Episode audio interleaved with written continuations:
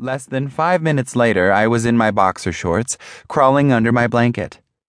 I'm back, I said as I flicked off the light on my nightstand. Where were you? Scott asked. Um, the bathroom? I furrowed my brow. I told you I was going to get ready for bed. No, not just now. Where were you tonight? You never stay out this late.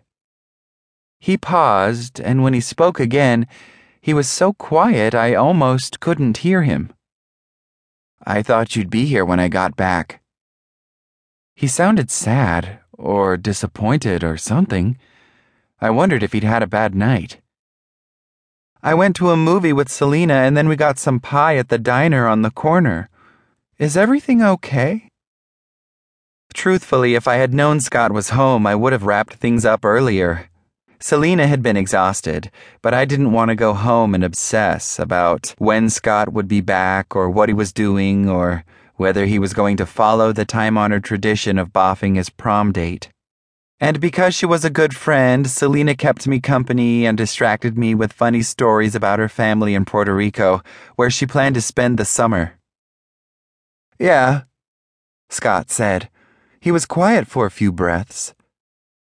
I just missed you tonight. My heart came crashing to a stop and then started jackhammering in my chest. Scott and I were friends, close friends, even. We spent a bunch of time together, laughed a lot, talked, but saying we missed each other because we were apart for a handful of hours? No, that was outside the bounds of our relationship. Did something happen tonight? I asked as I tried to work out what was going on with him. No, he answered. Melinda wanted to, but I. No. I pushed down the queasy feeling in my stomach that came when I was forced to think about Scott touching someone else and focused on being a good friend.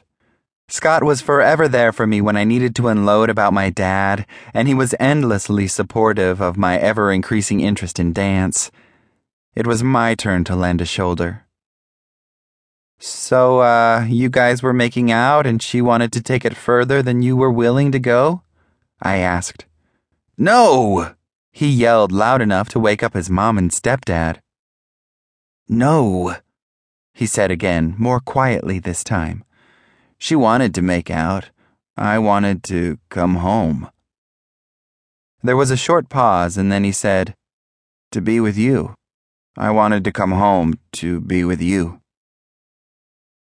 You wanted to be with me instead of making out?